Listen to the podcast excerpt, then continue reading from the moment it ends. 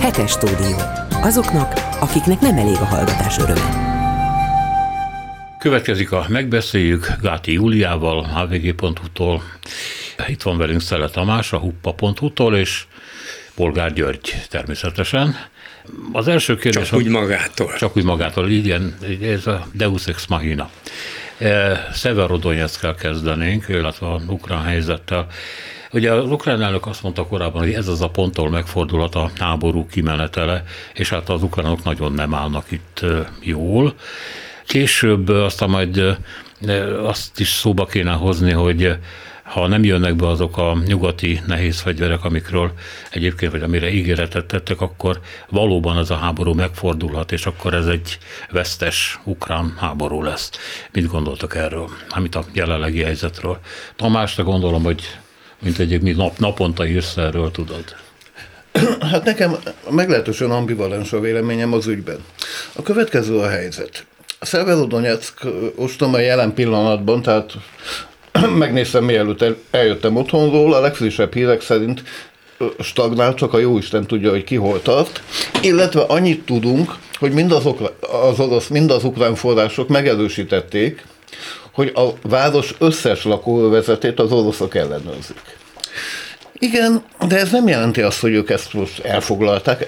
Ez azt jelenti, hogy a legújabb taktikájuk szerint, hát nem olyan nagyon új ez, körülbelül akkor kezdték el, amikor rájöttek, hogy nem lehet villámhá- villámháborúval lerohanni teljes Ukrajnát. Ennek az a módszere, hogy először távolból, nagy hatótávolságú nehéz tüzérséggel támadják a lakóépületeket, meg az összes többi épületet, aztán közelebbről tüzérséggel, aztán aknavetőkkel, és amikor már kőkövön nem marad semmi, akkor megszállják a területet, tehát gyakorlatilag úgy foglalják el, hogy a városokat, hogy lerombolják őket. Hát elég Mariupolra ránézni, hogy gyakorlatilag ott lakhatatlan lesz az egész. Ugyanezt történik most Severodonetsknél, és ö, sokan mondják, az, ö, találják analógnak a helyzetet. Az Azovstal, a, cél, a célipari kombinát és az Azot vegyi gyár között, tehát mind a kettő most erődül szolgál az ukrán erők számára. Hát van némi analógia csak. Míg Mariupolban gyakorlatilag egyedül volt az Azovstal. Némi helikopteres utánpótlást kaptak, halát megvető bátorsággal repültek be a pilóták, a legelső például azért vállalta egyáltalán a lehetetlen küldetést, mert az Azovsztálban volt orvosnő a barátnője, és az evakuált sebesültekkel együtt ki tudta hozni a, a hölgyet is. Úgyhogy van a történetnek egy pici romantikája. De a, az Azosztál védőit senki nem tudta támogatni semmilyen eszközzel ezen kívül. Az Azot védőit viszont meg lehet, hogy Lysychanskból lehet támogatni. Ugyanis az információink szerint Lysychanskba megérkezett öt amerikai M777-es üteg, méghozzá a műholdas irányzékkal együtt, ami megint az orosz és nyugati haditechnika közötti különbséget mutatja. Az oroszok nagy hatótávolságú tüzérség esetén is meglehetősen pontatlanok, tehát rengeteg lőszert használnak el, lassan töltenek újra, míg a nyugati tűzérség gyorsan tölt újra, és halálosan pontos. A, egyébként romboló erőben nagy különbség nem, nem Értem, nagyon. szóval gyakorlatilag azt mondod, hogy nem dőlt el az a... Semmi nem dőlt el, Lysychansk nagyon közel van, és hogyha elkezdenek dolgozni az M777-esek, esetleg meg, megjelenik néhány HIMARS, rakétavető rendszer is, akkor... Meg, meg is fordulhat a dolog. Nyugodtan. Júri? Hát azt azért nem képzelem, hogy a, az ukrán haderő ki tudja szorítani az oroszokat. Még akkor sem, hogyha megkapják a korszerű nyugati technikát, és képesek lesznek ezeket megtanulni, kezelni, mert még mindig van egy hatalmas, szörnyű adó az oroszok kezében, elkezdhetik szétverni az ukrán infrastruktúrát, az ukrán városokat, például felülről, levegőből. Hát szét lehet lőni tüzérséggel is egyik várost a másik után, látjuk, hogy milyen eredménnyel, és mindvan azt mondják, hogy tulajdonképpen ez a cél. Borzasztó lenne, és még egyszer annyi alkalommal lehetne Putyint a Hágai Nemzetközi Bíróság elé citálni, állítani kevésbé, de az orosz haderőben benne van az, hogy, hogy a földdel tegye egyenlővé Ukrajnát.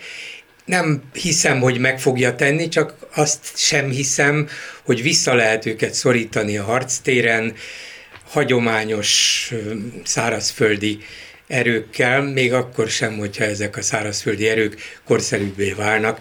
Úgyhogy szörnyű idők elé nézünk, és hogyha mondjuk ezt sikerülne tartani, hogy nagyjából kiegyenlített erők küzdelme folyik, akkor talán rá lehetne bírni az oroszokat arra, hogy nektek is jobb, hogyha leálltok, és elkezdődhet valamilyen tárgyalás. Nem mindegy, hogy hogyan, meg főleg nem úgy, ahogy Orbán Viktor mondja és képzeli, hogy hát egyre több én vagyok az, aki a békéről beszél egész Európában.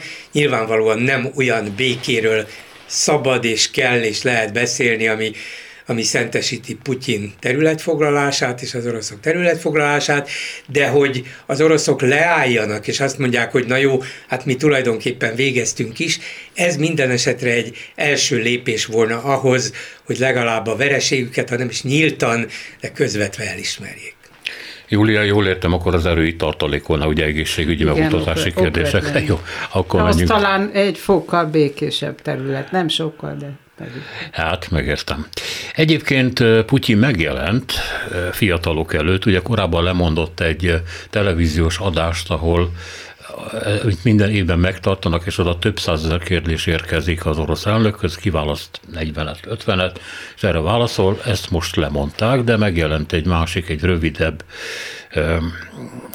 műsorban vagy helyszínen, ahol Nagy Péterről volt szó, és azt mondta, hogy Nagy Péter is ősi orosz földeket vett vissza annak idején, mint mi is most. Hozzátette, Egyébként a szuverenitás a legfontosabb, mi ismerős ez. A, sokan mondják, hogy mi egy benzinkút ország vagyunk. De kérem szépen, itt van nálunk technikai fejlődés, és be fogjuk bizonyítani, a nyugatnak, hogy egyedül is megállunk a lábunkon, ami a területeket illeti, visszavesszük és megerősítjük. Hát Vladimir Vladimirovicsnak van egy kicsi becsípődése Nagy, Nagy Péter cárral, annyira, hogy az íróasztalán is Nagy Péter cár már szobrát tartja, Valószínűleg vagy a reinkarnációjának hiszi magát, vagy legalábbis példaképének tartja a cárt. Tegyük hozzá, Nagy Péternek azért nem csak napos oldala volt, voltak neki nagyon csúnya dolgai is, például élvezetét vett a, a kínzásban, boncolásban, ellenfelei megalázásában, ezt talán nem részletezném, de ez a példa, amit Putyin felhozott, tehát a nagy északi háború. Putyin konkrétan úgy indokolta, hogy hogy Nagy Péter ő is csak ősi orosz területeket vesz vissza, E, itt azzal folytatta az indoklás, hogy mert hiszen a ládogató környékén szlávok is éltek mindig a skandinávokkal együtt skandinávokkal, finnekkel, finnugorokkal, tehát ott egy nagyon szép, bonyolult kevert Észtek lettek finnek, Mindenki. biztos nagyon bólogatnak erre, hogy hát ha ez, ez régi orosz terület, hát akkor, akkor te jó Isten fegyverbe. Igen, ez kicsit, nem is kicsit, összevág az orosz világ elmélettel, ami szerint a világ ugyanúgy összességében nem orosz, de ahol orosz emberek élnek, az mégis az orosz világ része, tehát orosz. Ez úgy Dugin ideológiájának egyik pillére. Hát most Nagy Péter elő, illetve most Putyin elővette akár még Nagy Pétert is. Sajnos Putyin viszonylag távol tartózkodik a valóság jelenségtől,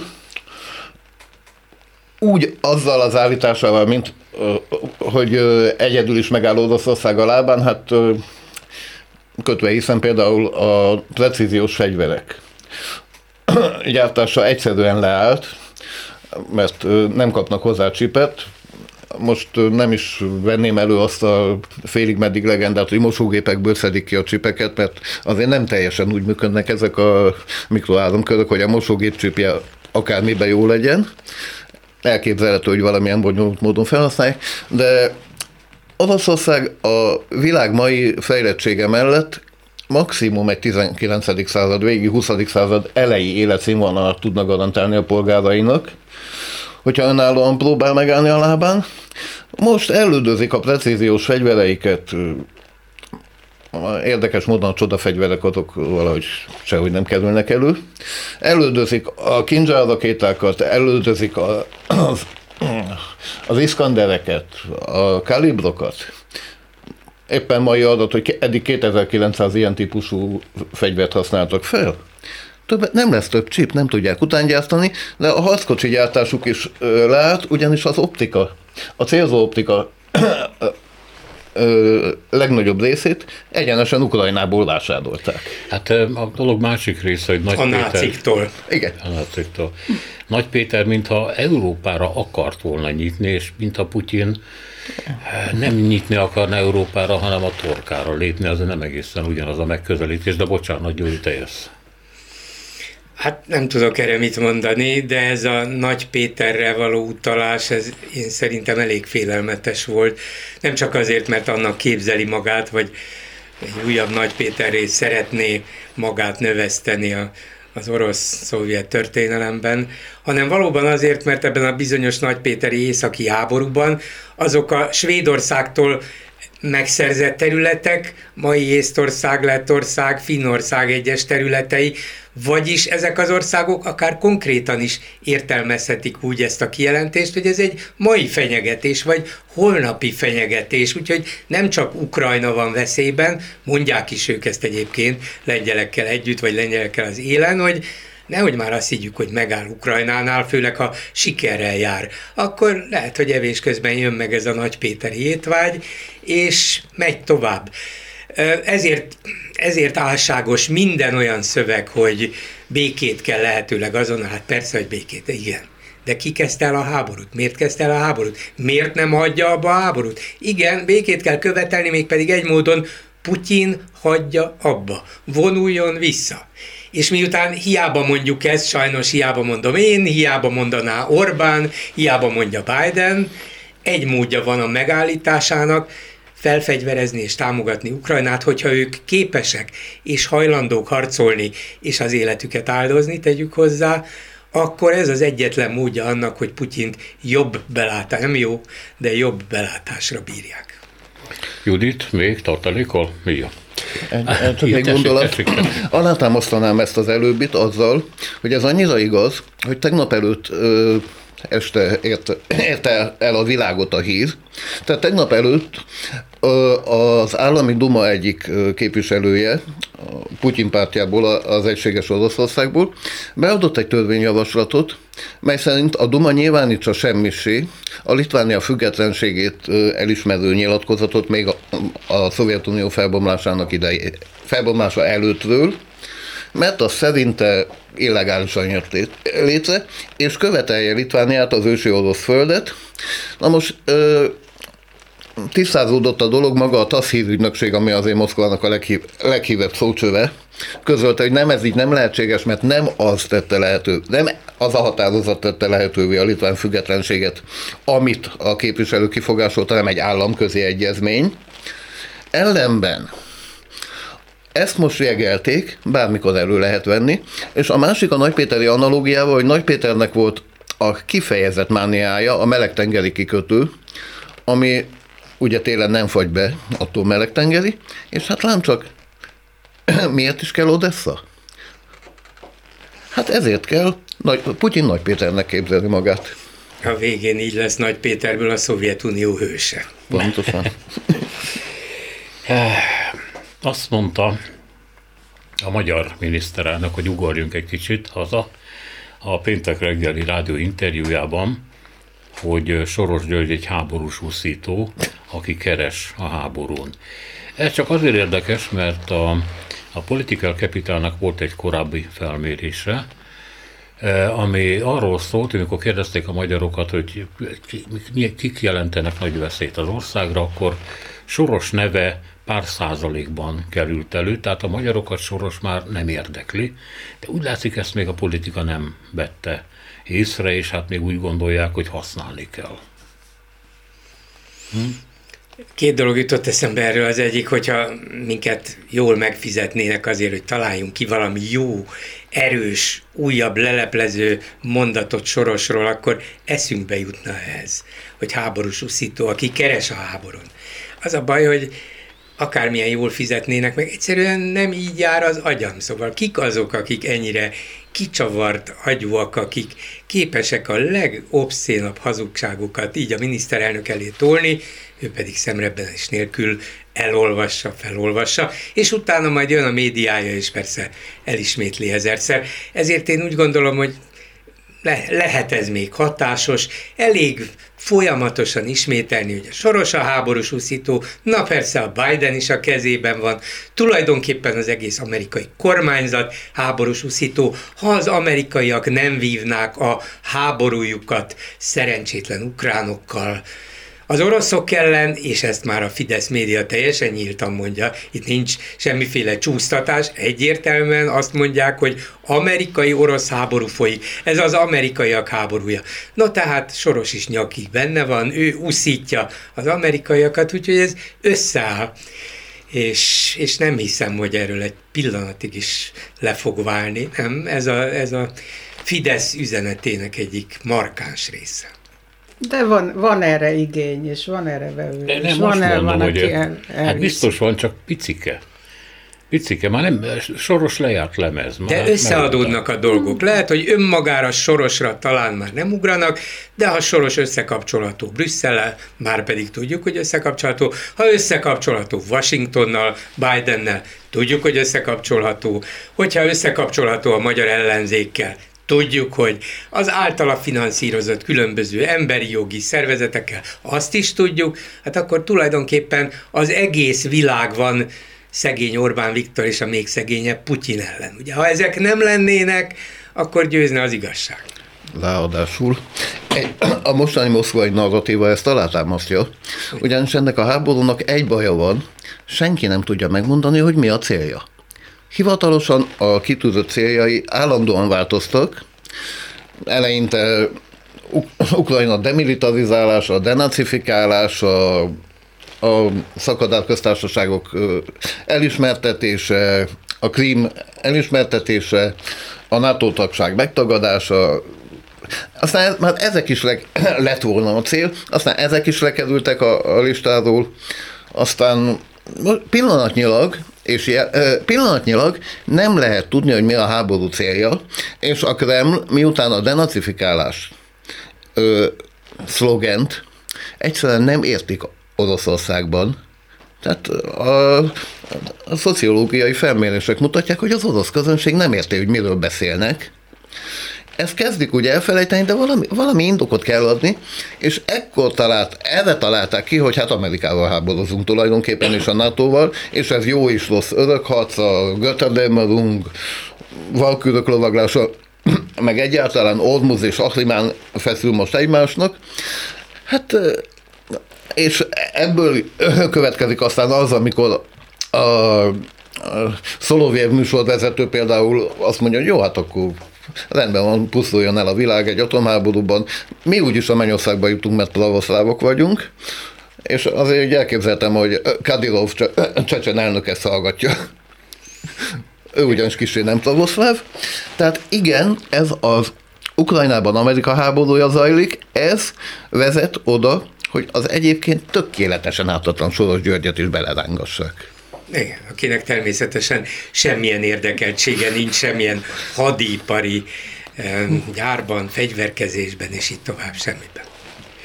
E, térjünk át akkor arra most, amiben Judit is biztos szívesen részt vesz. Mm, azt mondják a egészségügyi szervezetek, már szakszervezetek, hogy kórházaként 80 ápoló is elmehet, mert ugye a vészhelyzet nem jelenti azt, hogy nem mondhatnak föl május végétől már, fölmondhatnak az ápolók, az orvosok is, nincs kötelező ott már röghözkötés mondjuk, és hát nagyon sokan mondják a felmérőknek, hogy vagy külföldre mennének, vagy a szakmát hagynák el, vagy pedig a magániparba szerződnének, de semmiképpen nem maradnának a közgyógyászatban. Hát egyenlőre szerencsére még nem így néz ki a helyzet. Mi lesz hónapok múlva, ezt persze nehéz megmondani. De valójában a, a, a veszélyhelyzet alatt sem volt lehetetlen munkahelyet váltani, hiszen közös megegyezéssel lehetett, és éltek is ezzel a lehetőséggel. Tehát jelen pillanatban ö, nincsen ö, felmondási roham. A, a, ugye elsősorban a szakdolgozókról beszélünk, hát Igen. az orvosok jelentős béremelést kaptak, és annyira nem sürgős nekik elhagyni a pályát. A szakdolgozók viszont egyenlőre vagy kívánnak, vagy ö, ö, ö, maradnak. Persze, mondom, bármi bekövetkezhet. Egy biztos, hogy a, az utánpótlással van nagy baj. Nem is a rohamszerű felmondással, hanem nem képződik utánpótlás, egyre idősebb a még munkában lévő generáció, akik vélhetően ledolgozva 40 évet, főleg ugye nők, elmennek nyugdíjba, és nem lesz helyettük más. A, a baj az, hogy már jelen pillanatban is nagyon, nagyon sokan hiányoznak az ágyak mellől, hát a, a valódi ápolásban kevésen van. A dolgot egyébként előre megmondták, és már egyébként a MOK, tehát a Magyar Orvosi Kamar is megmondta, hogy igen, ők harcolnak az orvosok béremelésért, de az ápolókért is, mert ők végzik el a munkát. Hát az persze. igazi munkát. Ahogy ön persze. mondta, ők vannak az ágyak mellett, és valamiért ez a, nem tudom, a kormány nem hatotta meg, mindenki elmondta, hogy milyen szörnyű a helyzet, nem változott semmi, Hát nézd a költségvetést, hát a, a jövő évi költségvetés tervezetében Igen. még az orvos béremelés is igencsak szűkösen van betervezve, tehát nem annyi, amennyiről szó volt, hanem annak nagyjából csak a fele. A szakdolgozókérről meg hír sincsen. Igen. Tehát ez tudják. egy külön soron. Tudják ők ezt természetesen, Igen. tudják, a problémákat is ismerik, hát tényleg nem hülyék. Csak arra gondoltak, mint mindig, hogy ezek halaszthatók, görgethetjük magunk előtt, úgyse fog egyszerre fölállni több tízezer ember, úgyse lesz az, hogy majd kénytelenek leszünk bezárni a Honvéd kórházat, hát lehet, hogy pár napra egyes osztályokat igen, vagy átcsoportosítunk, ilyen van, de majd megoldjuk. És egy dolog lebegett a szemük előtt, jó, hát értem én, fontos dolog ez, megnyerni ezt a nyomorult választást. Ezért aztán kinyomtak ezer 200-1300 milliárd forintot, visszafizetett adókban, magasabb 13. havi nyugdíjban, magasabb minimálbérben, és így tovább néhány hónap leforgása alatt, holott ezekből idén és a jövő évben nem csak az egészségügyi keresetek rendezését, de a pedagóguség sokét is el lehetett volna intézni. Még mindig, még maradt is volna pénz belőle, mert ezek összességében néhány milliárd forintot tettek volna ki, és itt ennek legalább a kétszeresét. Úgy fizették ki, hogy közölték, hogy olyan remekül megy a gazdaság, tényleg olyan gyorsan, hogy mindenre van fedezet, és ezért ezt a szavazóknak vissza akarjuk adni. Annyira visszaadták, hogy két-három nappal ezelőtt fölvettek körülbelül 4 milliárd dollárnyi eh, vagy kötvényt bocsátottak ki, ennyi hitelt vettek föl. Ez gyakorlatilag megegyezik, vagy még egy kicsit több is annál az összegnél, mint amennyit az előző fél évben voltak szívesek elkölteni. Magyarán emlékszem annak idején folyamatosan ezzel támadták a Gyurcsány kormányt, hogy hitelből növelte a, az életszínvonalat Magyarországon, Na, ez most egy az egyben, de pillanatok alatt kiderülve megtörtént. Másfél hó, egy mennyi? Kettő hónap kellett ahhoz, hogy kiderüljön.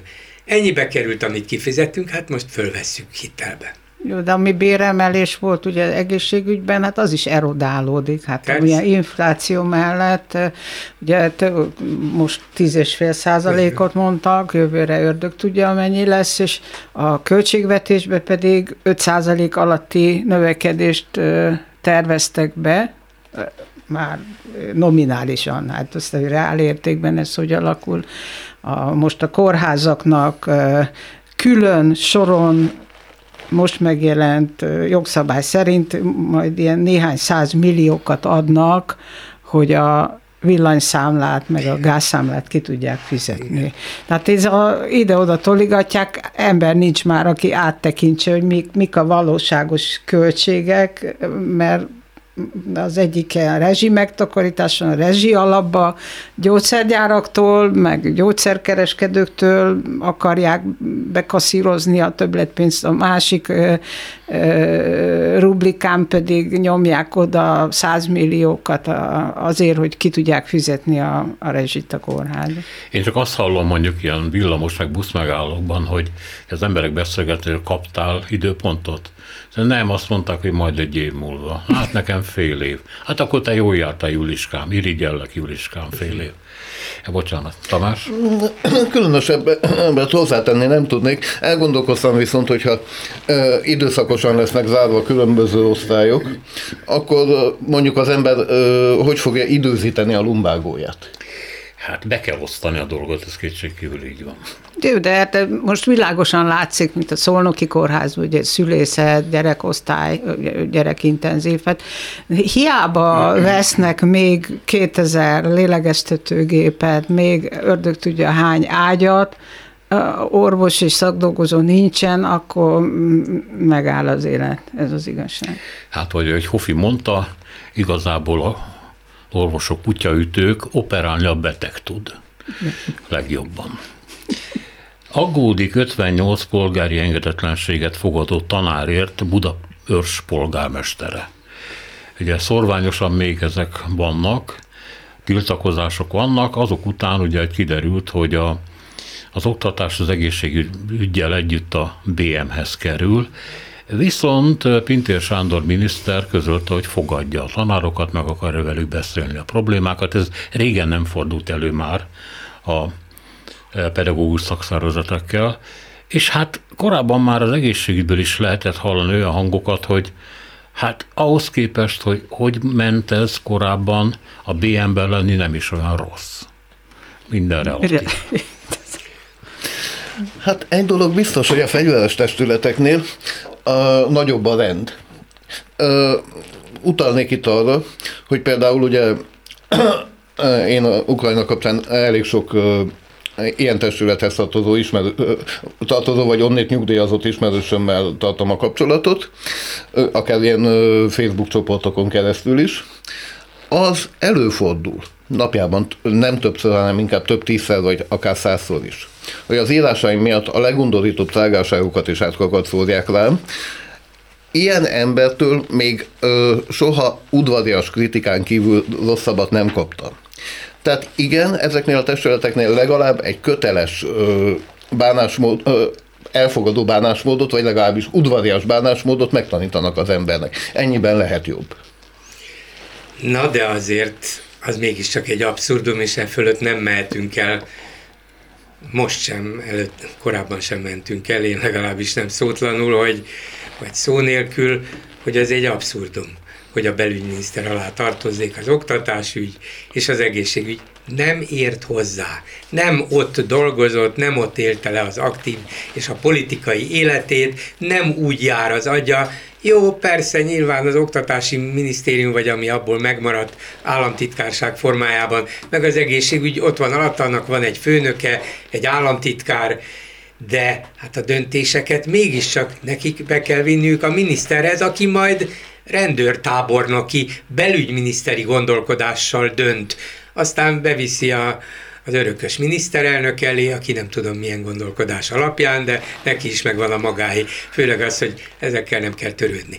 De éppen azért az elmúlt 12 év sorozatos kudarcai és a két terület folyamatos leértékelődése miatt el tudom képzelni, hogy vannak olyan orvosok, vannak olyan egészségügyi vezetők, vannak olyan iskolaigazgatók, akik azt gondolják, hogy hát talán még mindig jobb a belügyminiszter alatt, mert úgy látjuk, hogy ő egy korrekt ember, mint az ezelőttiek alatt, akik semmire se voltak képesek, vagy még korrektek sem voltak velünk. Úgyhogy ez a mondjuk a hiú reménynek a nyilvánvaló és érthető megnyilvánulása. De azért a Kórház Szövetség frissen megválasztott új elnöke, aki a Betesde Kórháznak a főigazgatója, és egyébként politikailag már amennyire be lehet azonosítani, azért mm, a kormánytól nincs nagyon távol. Mondjuk úgy konzervatív. Igen, mondjuk konzervatív, keresztény. Igen, de semmi baj nincs ezzel természetesen. De azt mondta egy nyilatkozatában a napokban, hogy Hát azért azt tudomásul kell venni, hogy a belügyminiszter és a belügyminisztérium az egy rend alapú szervezet, illetve vezető. Ott, ott, rendet kell csinálni, kiosztják a parancsokat, stb. Az egészségügy nem ilyen. Az orvosok inkább a művészekhez hasonlítanak, ők kreatív emberek, ők ezt a fajta rendet nehezebben viselik el. Hát persze el kell viselniük, mert van beosztás, meg meg kell csinálni az operációt, meg van rendje annak, hogy hogy gyógyítják a beteget, hogy ne, hogy ne, hogy ne, de teljesen egyértelműen utalt arra, hogy hát azért nem biztos, hogy ez a legmegfelelőbb megoldás. Hát jobb hiány, lehet, hogy jobb lesz, mint az előző. De hogy ez nem volt megoldás, hogy ez teljesen félrevisz, pontosabban elodázza a lényeges, vagy lényegi és lehetséges megoldásokat, az biztos. Legalább addig, amíg nincs megoldásunk, kedves elvtársak, addig legyen rend. Körülbelül ez Orbán Viktor válasza, oktatásban is, egészségügyben is. Hogy ezt miért csinálta, tudjuk azért, mert nem lehet egyik évről a másikra látványos eredményeket felmutatni, egy stadiont föl lehet húzni két év alatt, egy működő egészségügyet nem lehet. A kormány közölte, hogy nagyon keményen utána fog járni annak, ha a szuperadókat, nevezzük most így, a különféle vállalatok vagy bankok áthárítják a fogyasztóra. A Ryanair már közölt egyébként a másik, azt a Vizer is, hogy azt a körülbelül 10 eurót, amivel a kormány megrövidíti ezeket a társaságokat, azokat fel fogja számolni az utasoknak, és pénteki hír ugye, hogy vizsgálódni kezdett, így szokták mondani, ez hivatalos, hogy vizsgálódni kezdett a kormány. A kérdés az, hogy hogy lesz -e ehhez elég erő, tehát nem egy ilyen kirakat lesz egy ilyen látványpékség, ez az utánatok megyünk, és majd jól felelősségre vonunk benneteket, mert hiszen annyiféle vállalkozás van, annyiféle bolt, bankhitel, amit mindegy kormány nem tud ellenőrizni.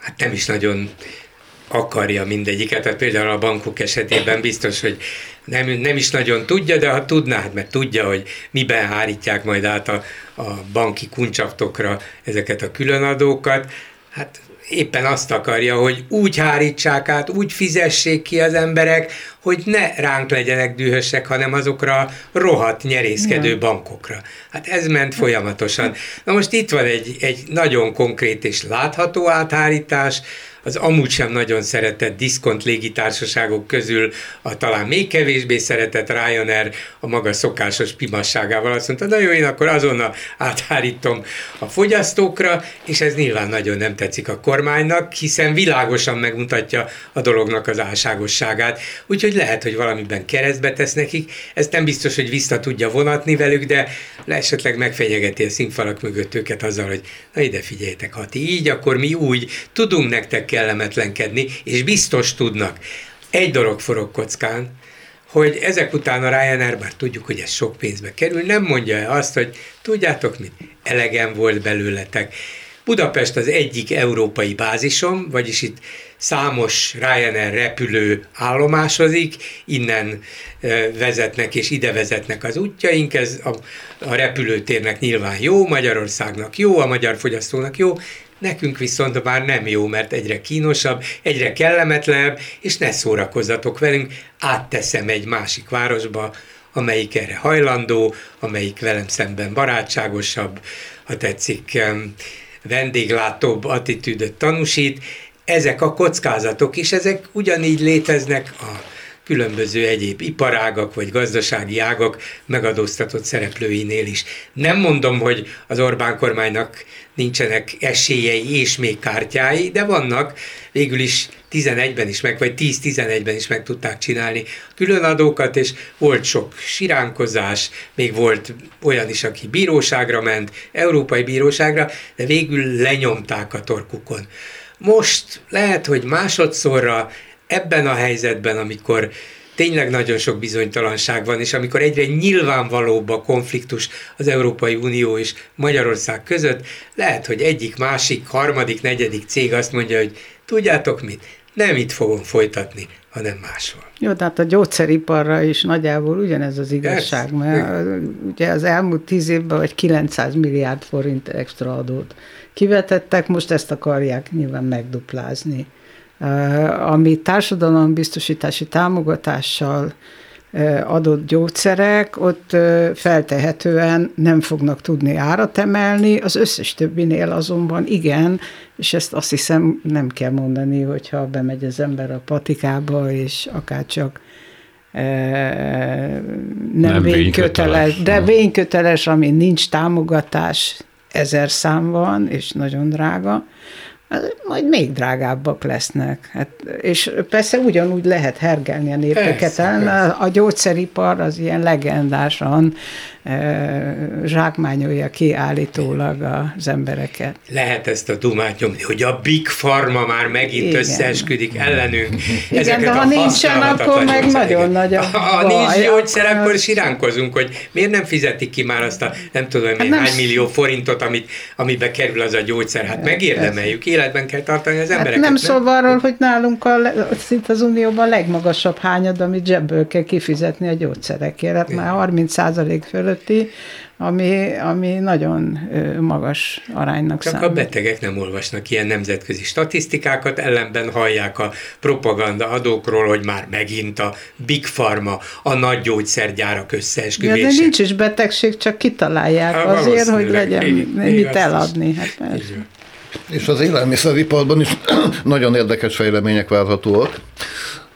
Ha megfigyeljük, tavaly november végén kezdődött az, hogy kezdett látszani, hogy élelmiszerválság jön az egész világon. Ennek nagyon sok oka van, többek között a három évvel ezelőtti kínai sertés pestis, amikor ki kellett írtani a teljes állományt és újat vásárolni, felnevelni.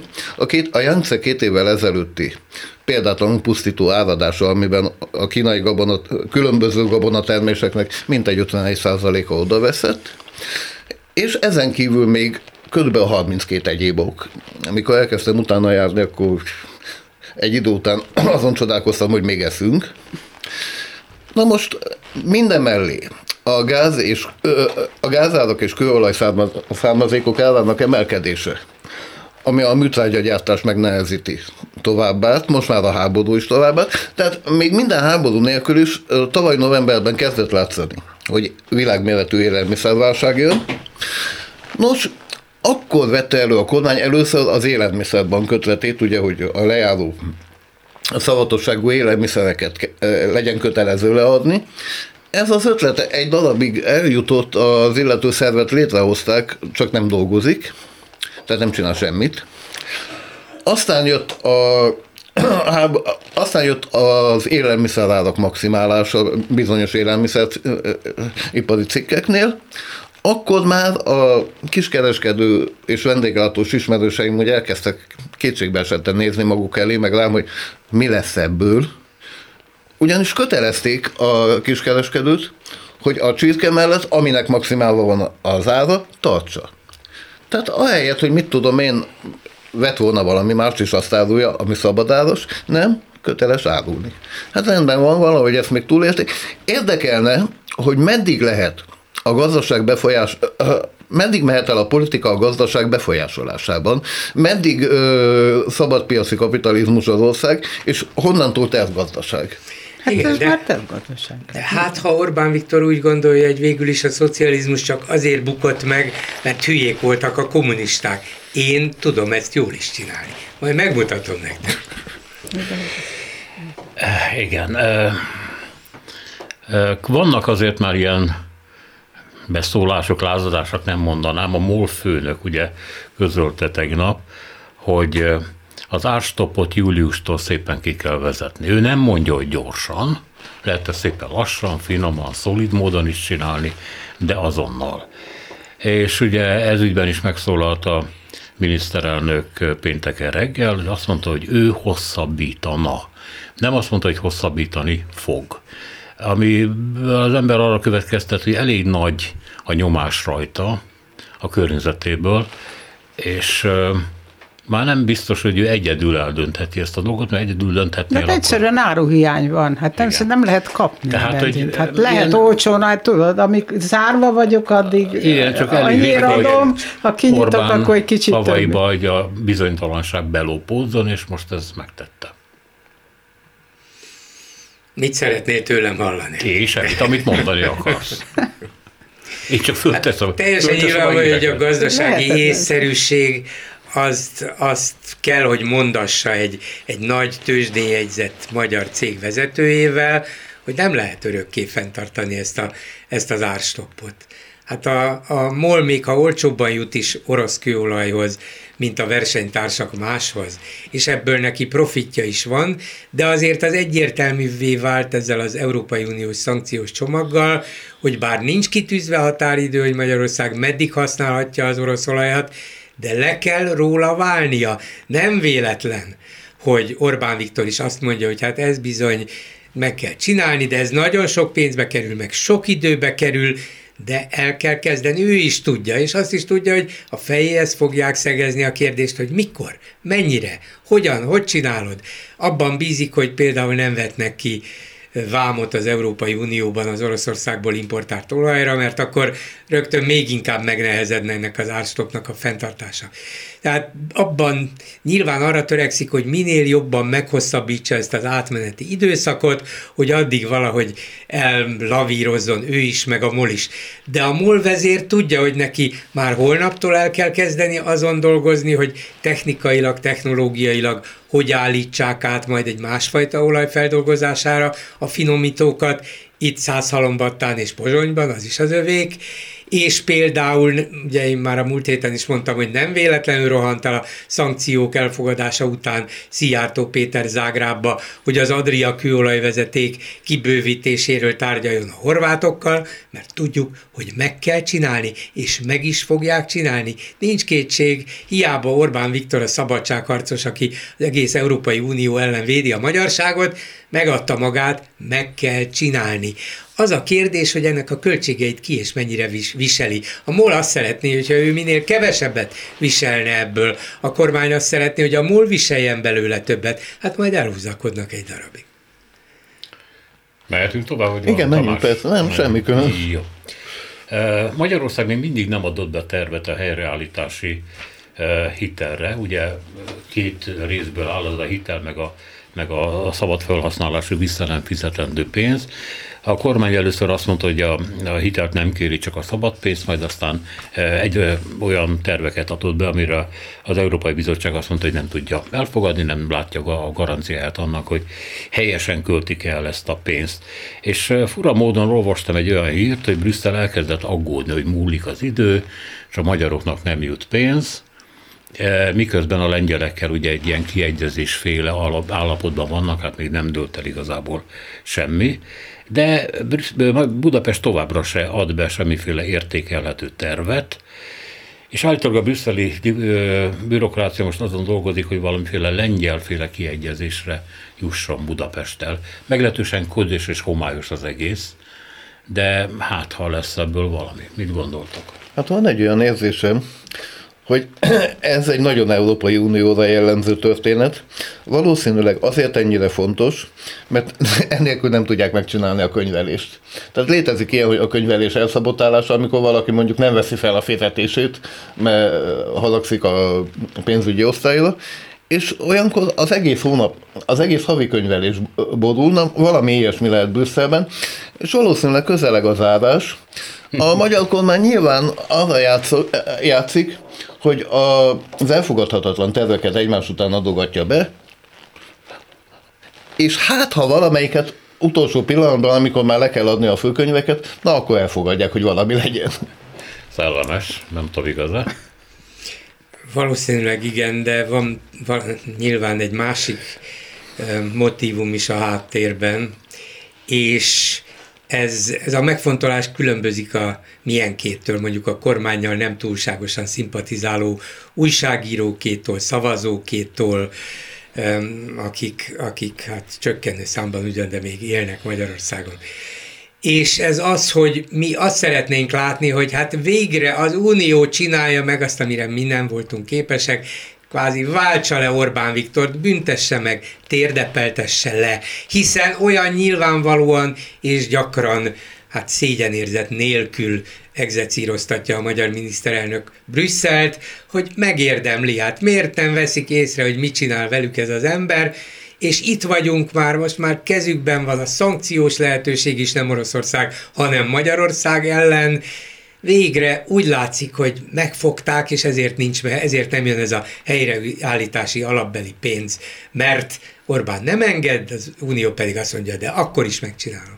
Igen ám, de az Unió tényleg nem így működik. Nem azért van, hogy feltétlenül megleckésztesse Orbán Viktort, hanem azért, hogy ezt az uniós 27 tagú társaságot egyben tartsa és működtesse, és lehetőleg azért is engedtek például Orbánnak Kirill Pátriárka ügyében, az orosz szankcióknál, mert azt mondták, hogy hát az egészhez képest ez jelentéktelen, jó, ne akadályozd meg, legyen, ámen.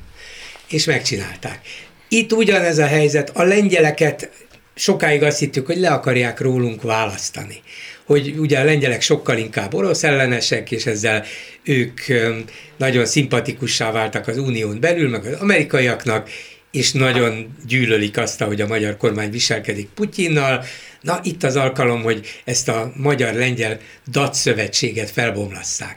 Így látszott, és az, az is ezt látszott bizonyítani, hogy na, mintha megegyeznének az Európai Bizottság hajlandó volna fizetni, az Európai Parlament ezt még nem fogadná el, már ha beleszólása volna, mert azt mondják, hogy a lengyek még messze nem teljesítették a feltételeket, de mintha az látszana, hogy na, a lengyelekkel megegyeznek, maradnak egyedül a magyarok, na most akkor le lehet rájuk csapni. De nem.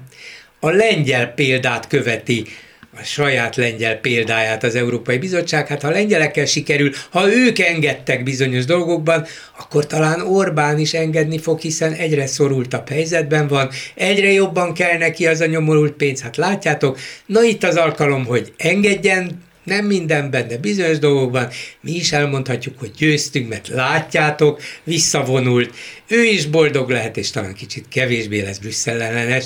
Erről szól ez, és lehet, hogy ez nekünk nem tetszik annyira, de nem az Európai Unió fogja megbuktatni Orbán Viktort. Judit?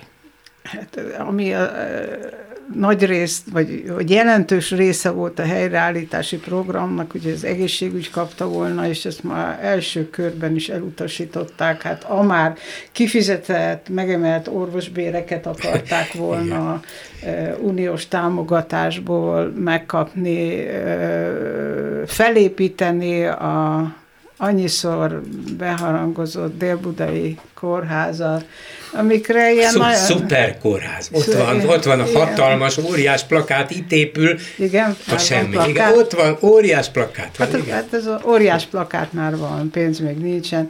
De, de egy csomó ilyen kidolgozatlan, végiggondolatlan terv, adhok. Aztán a választások előtt már hónapokkal a minisztériumok, hát nem is beszélve az emberi erőforrás minisztériumra, hát a, nem, nem voltak a helyzet magaslatán, úgy kivártak, nem tudom mire, de vártak.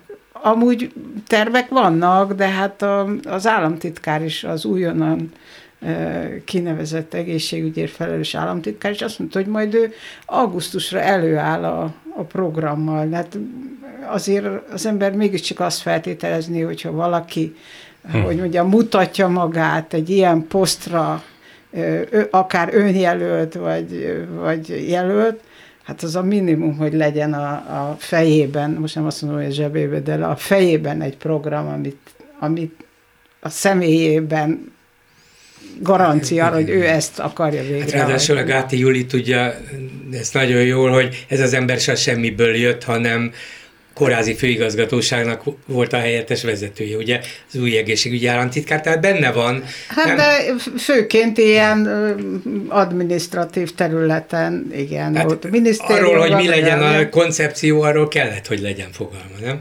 Hát Hát Most, egy, milyen, az másik. Egy dolog a koncepció, más dolog, hogy mit várnak el tőle. Hát az, az hogy koncepción van, meg véleményem. Na de ha még az sincs amit képviselni, nem? Hát, ez... hát az, az egy nagyon szerencsés dolog, hogyha nincs semmi a fejemben, mert akkor nem kell magammal megharcolnom azért, hogy megfeleljek a kormányomnak. Hát Tamás?